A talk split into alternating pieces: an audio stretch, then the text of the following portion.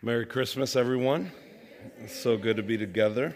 Um, we're going to go to Scripture this morning, and I really want to encourage everyone this morning, whether you're tuning in or whether you're here in person, that God sees uh, the commitment, the sacrifice. It's, no, it's not lost on me the fact that um, weekends like this can feel like, let me just stay in, let me just stay under the covers I'm going to attend, uh, you know, bedside Baptist this morning and just, uh, I want to listen to Pastor Pillow, you know, and, but yet you, you pushed through that and you came and you gathered and you're tuning in because you prioritize sitting at the feet of Jesus to hear his word. Man, he honors that. He sees that. And I really want to encourage you, in particular for next Sunday, um, I mean, I'll say it for every Sunday. Every Sunday when we gather, we just don't gather for the sake of gathering. We pray, we believe, we're asking God, we're hungry for His presence. As staff and leaders, we're coming in with the intentionality that we're not wasting a moment that we could have with Jesus. And so, next Sunday in particular, the first Sunday of the year, really want to encourage you come hungry, come expectant. I'm believing that God's going to meet us powerfully. I'm believing He's going to meet us powerfully this morning because, in the midst of all the craziness of this season, um, I have been absolutely struck by the scripture that we're going to get into today. I believe God has a word for us. We're going to be looking at John's Gospel, the sixth chapter, verse 16 to verse 24. It reads as follows When evening came, his disciples went down to the lake where they got into a boat and set across the lake for Capernaum. By now it was dark, and Jesus had not yet joined them. A strong wind was blowing, and the waters grew rough. When they had rowed about three or four miles, they saw Jesus approaching the boat, walking on water, and they were frightened. But he said to them, It is I, don't be afraid. Then they were willing to take him into the boat, and immediately the boat reached the shore where they were heading. The next day, the crowd that had stayed on the opposite shore of the lake realized that only one boat had been there and that Jesus had not entered it with his disciples, but they had gone away alone. Then some boats from Tiberias landed near the place where the people had eaten the bread after the Lord had given thanks. Once the crowd realized that neither Jesus nor his disciples were there, they got into the boats and went to Capernaum in search of Jesus. Would you join me in prayer? Lord Jesus, we come this morning with expectation, hunger, and thirst for righteousness. And you said that those who hunger and thirst for righteousness shall be filled. And so, Lord, we pray you'd speak to us. Arrest our hearts this morning by your grace. Lord, and we thank you for your presence here. Fill our hearts with your presence, O oh God. Speak to us. Holy Spirit, glorify Jesus. Reveal him in a transformative and powerful way. And may we grow in deep, deep affection for you, Father. We pray this in Jesus' name. Amen. Yeah, I remember years ago was talking to this young man. Um, and he was desperately trying to break an addiction in his life. And I remember the overwhelming sense of powerlessness that he felt.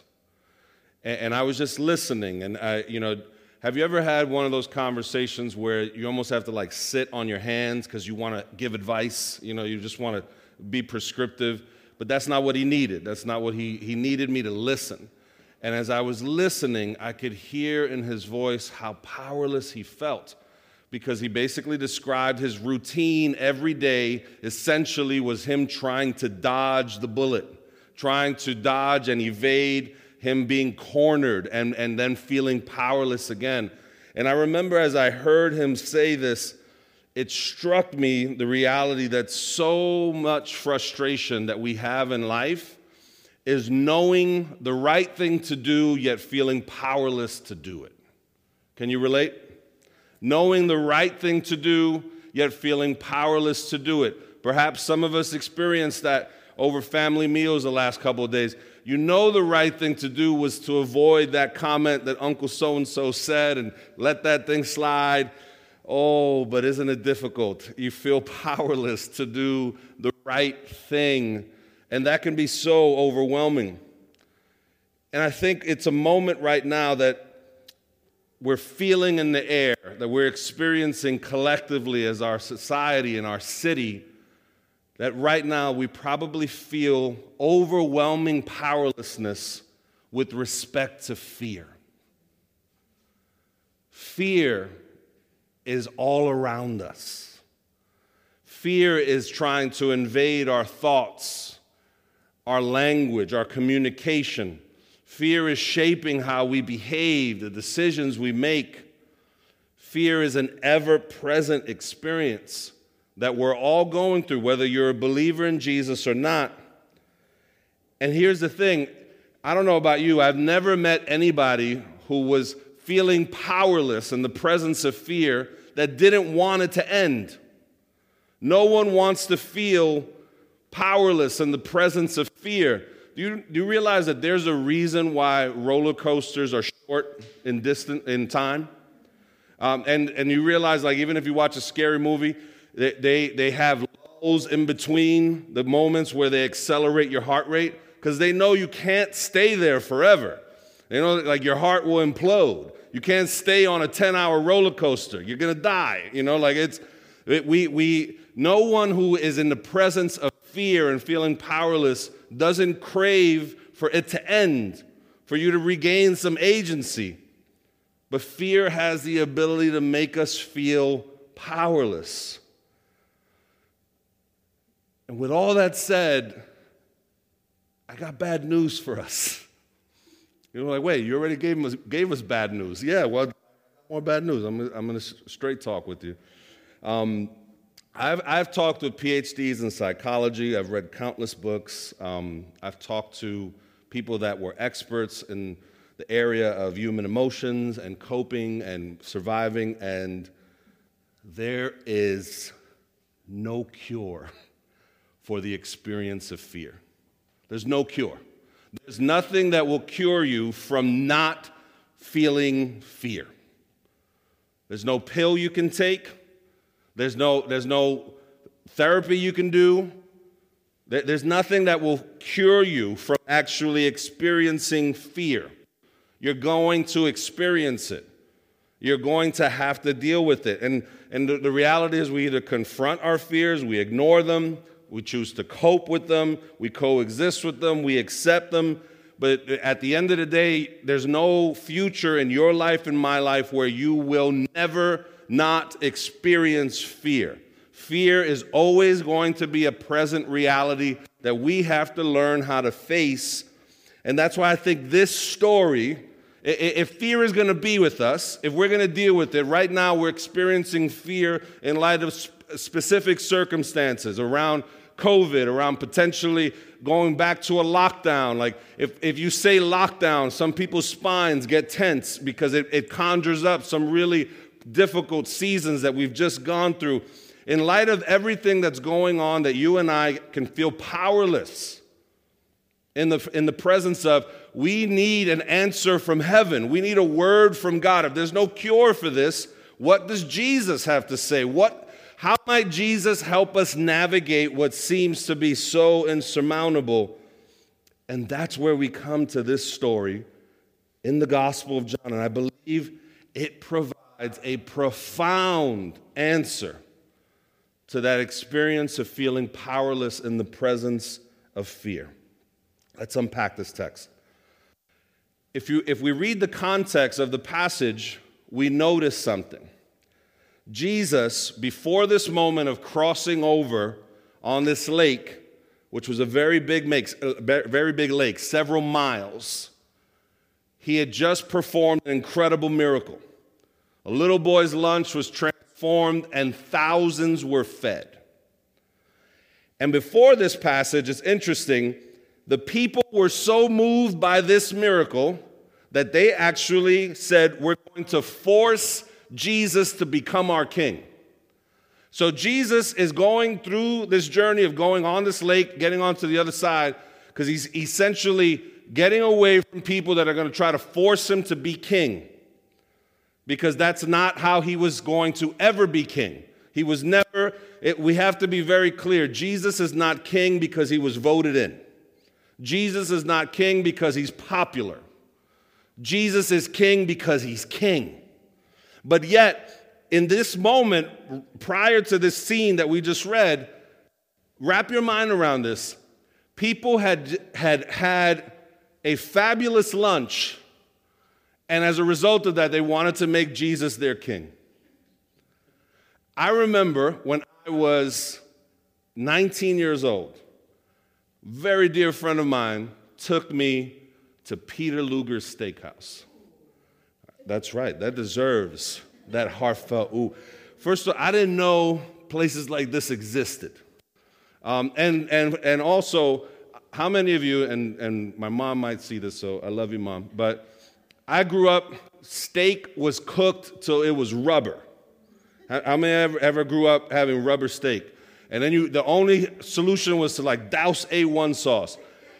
I did not know that steak could taste the way it tasted that day. Oh my gosh. The steak made you talk to God as you ate it. And then they brought the thick cut bacon. Have you ever had the thick cut? If you have not, prioritize that in 2022. Come on. You make it happen. Love yourself. As glorious as that meal was, there was no point in time that I turned to the waiter and said, You shall be my king. You, I, you need to rule over my life. Yet these folks, they had one lunch and they wanted to make Jesus their king. But here, as, as beautiful as that might sound, it's like, oh, don't we want people to want Jesus to be their king? Yes, we do. But when you want to make Jesus your king because he meets your needs, then that kingship is shallow because there might be some times where Jesus will disappoint your expectations. And what happens then? Is he less worthy of being king in your life? Do we serve him less? And so at this moment, they're wanting to make Jesus king, and, and, and it's shallow because when we're worshiping Jesus because he blesses us in a particular way, we may not be aware, but we're limiting our ability to worship Jesus. If you are only, if your worship of Jesus is only predicated on good times, on blessings, on pleasure, on comfort, then you are limiting the degree of your heart's ability to worship Jesus. And so Jesus doesn't respond rightly. He's like, I will not set you up for a relationship with me where you will revere me only because I do good things for you. And so he goes on this journey, goes, he sends the disciples first, and they're rowing several miles on this lake.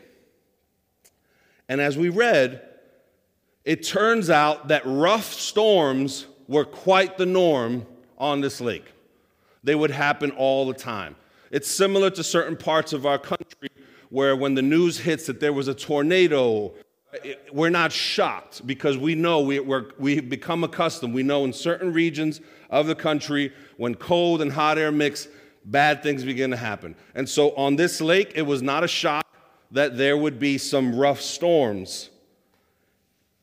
And I want you to notice something in the reaction of the disciples to two things. It says that they essentially they didn't mind the boat ride. There's no evidence in the text that they had any fear about the storm that was coming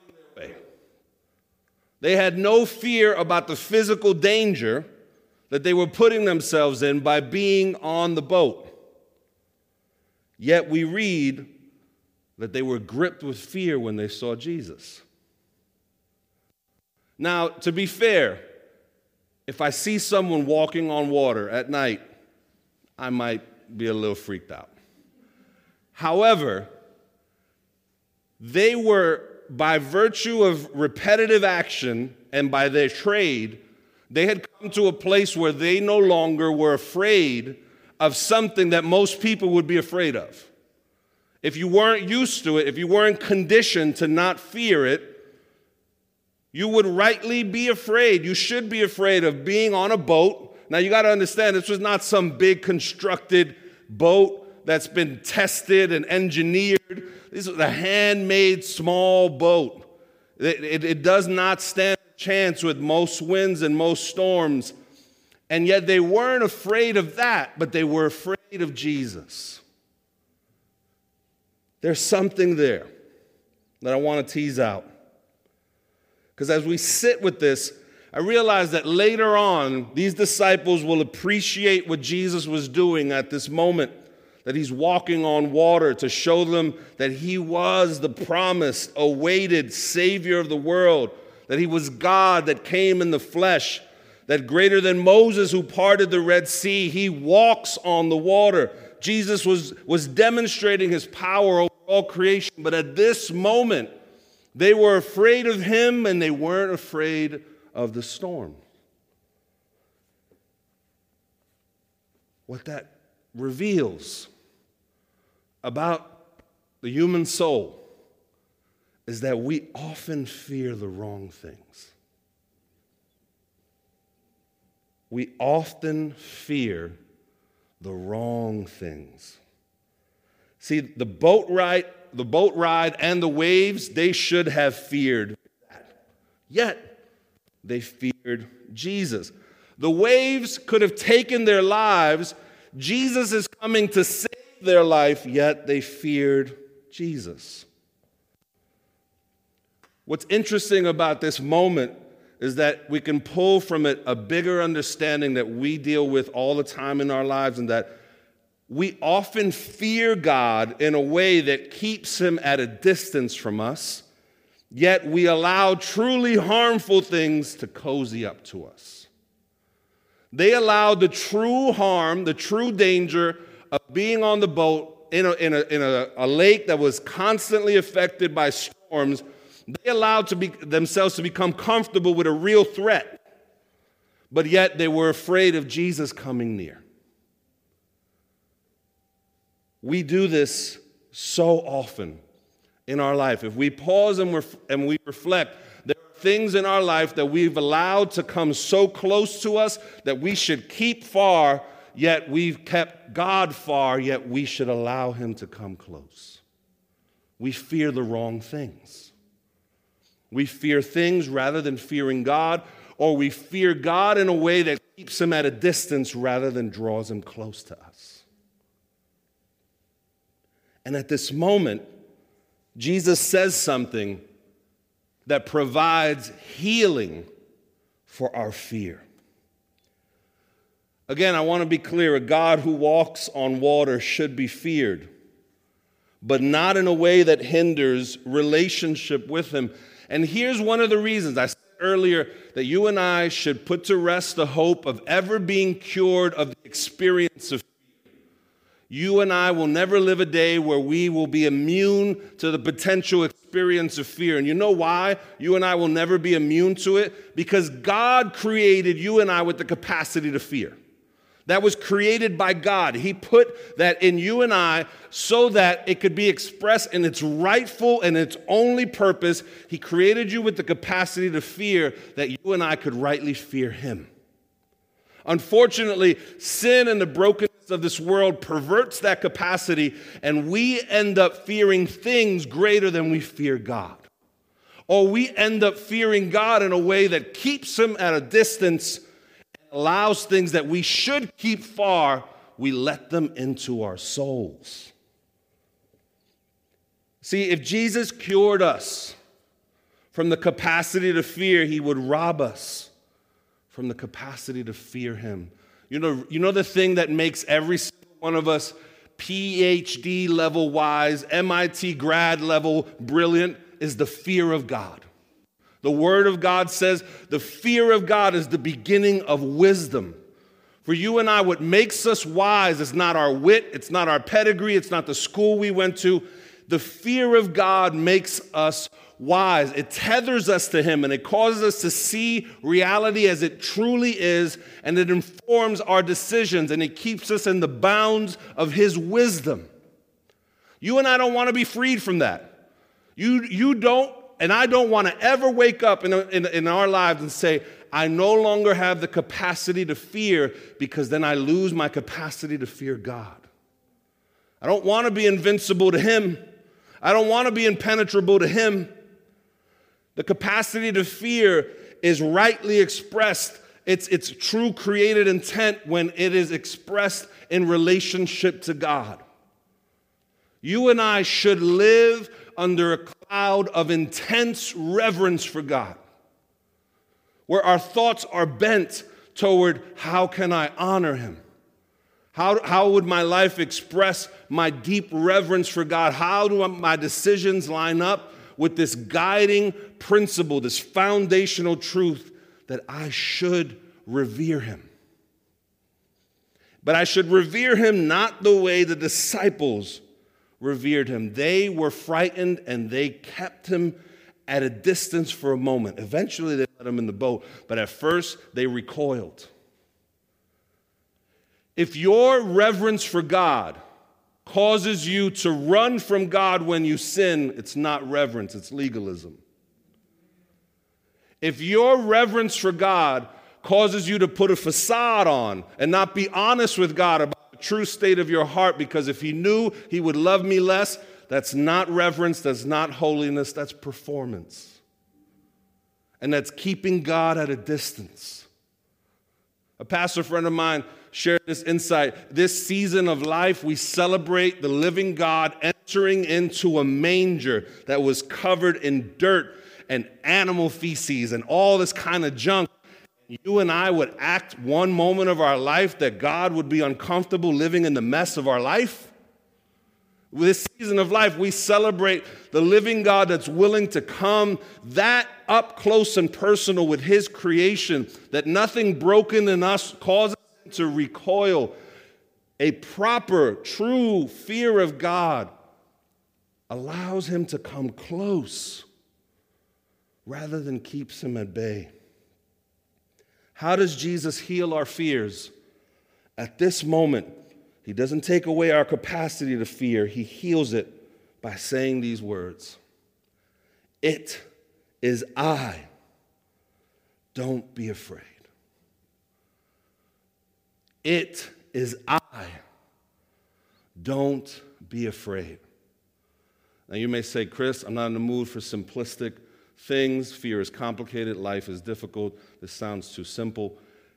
Let, let me be clear. I'm not saying it is I, don't be afraid. Jesus is saying this to us. And behind those words are powerful implications. When Jesus says, It is I, don't be afraid, He's communicating to our hearts to not let the fear of things become greater than our reverence for Him. You know what cures our fear? What delivers us from that powerlessness that we feel in the presence of fear is not the lack of fear, it's an increase of fear toward God.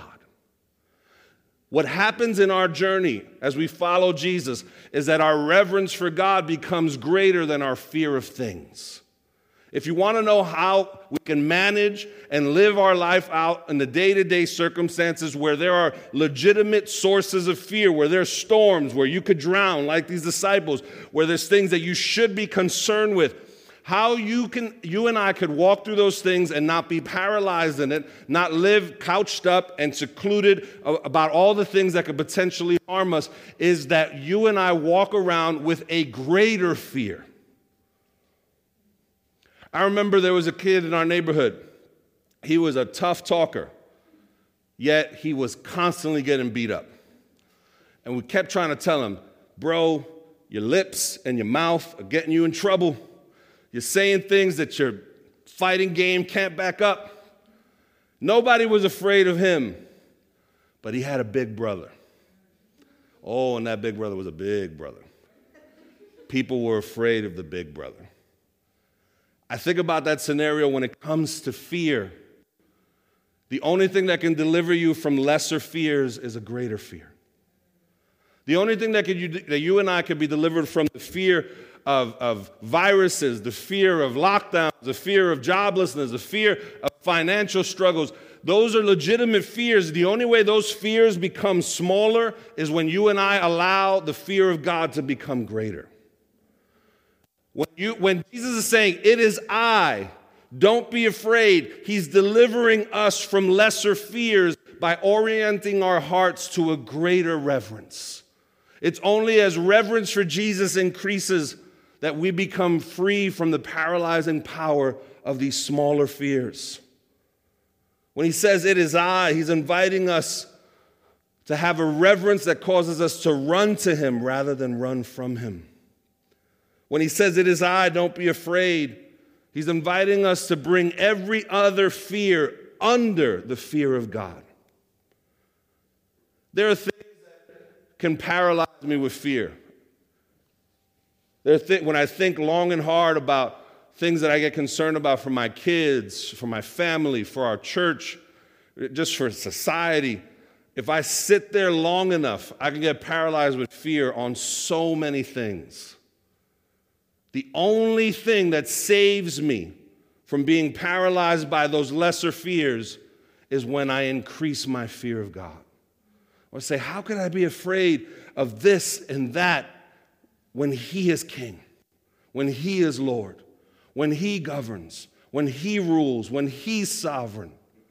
When Jesus says, It is I, don't be afraid, He's doing something profound. I, I, I, what I realize is that at first glance, when you hear Jesus saying, It is I, don't be afraid, when He's telling His disciples to not be afraid, it could almost appear that Jesus is suppressing them from expressing their fear.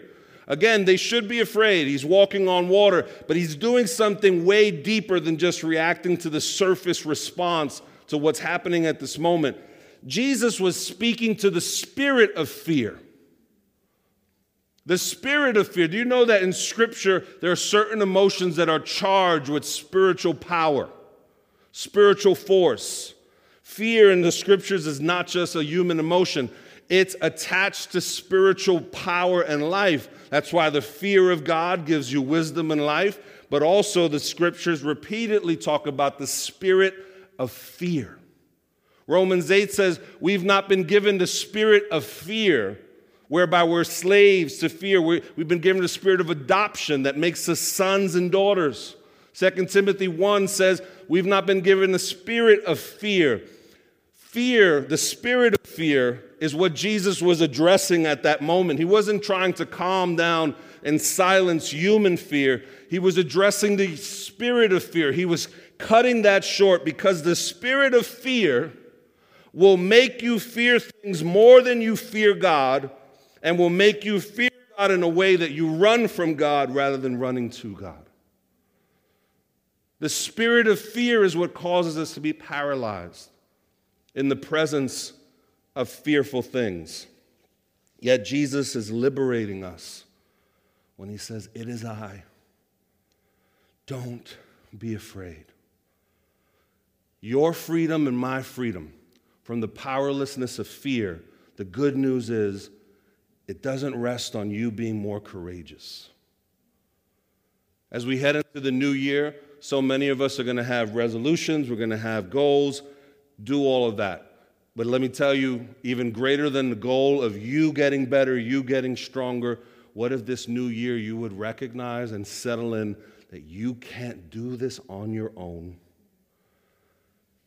But He has promised to do it in us and through us. Who's the deliverer here? Not you, not me. It is I. Don't be afraid. What's the pathway out of fear making you powerless? It's not some self help book, it's not some different morning ritual. It is I, don't be afraid. Jesus alone can deliver us from fear. The reality is that the gospel, the good news of Jesus, should spark reverence in our hearts. We should have deep reverence for the kind of God that would not spare his own son because of the gravity of sin, and the immensity of his love for us. That God should be revered.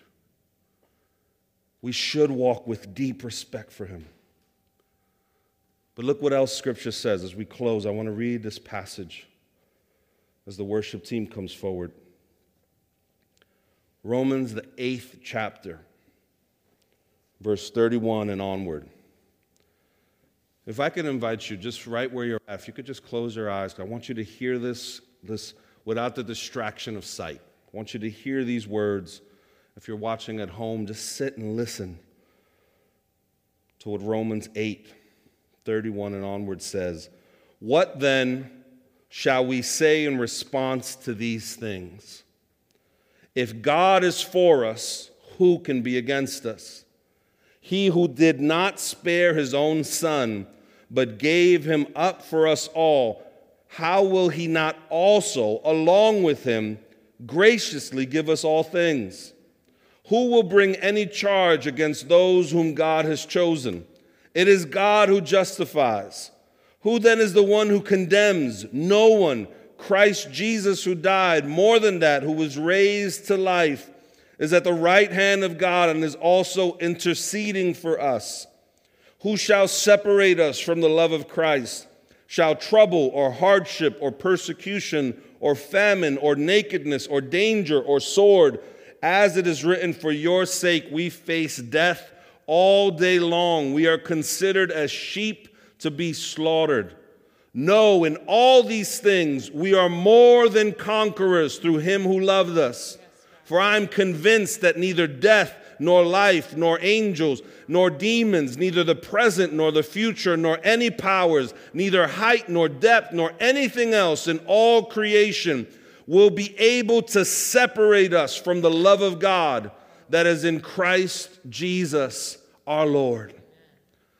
Could I invite us to stand as we respond to God in these next few moments? And as we stand, whether you're here in person or at home, I want you to bring your fears to God.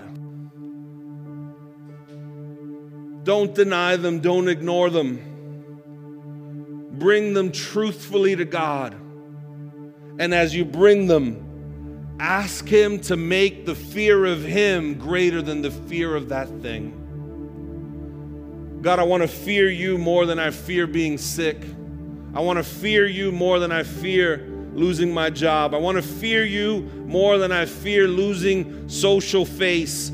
I want to fear you more than I fear anything in this life. Lord, you're, you're not asking us to deny the reality of fear, but you are speaking to the spirit of fear, the spirit of fear that would cause us to fear you less and to fear things more. That has no place in our life. And so, Jesus, we hear you say yet again, It is I, don't be afraid. It is I, don't be afraid. Don't be afraid that I've forgotten you. I've not lost my eye on you. Don't be afraid that you won't be provided for.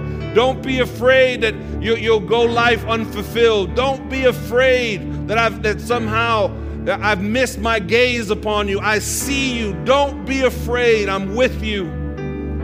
Don't be afraid in your marriage. Don't be afraid as a parent. Be afraid about the future. It is I, Jesus. Would you help us to see you as greater than the things we fear? You are the cure for the powerlessness of fear because you are more powerful than anything we could possibly fear. Come to us, Lord. Speak to us. As we respond to God, the prayer team is in the back to my left, to your right. If you would like prayer regarding anything you're carrying, any fear you're, you're dealing with, they'd love to pray with you.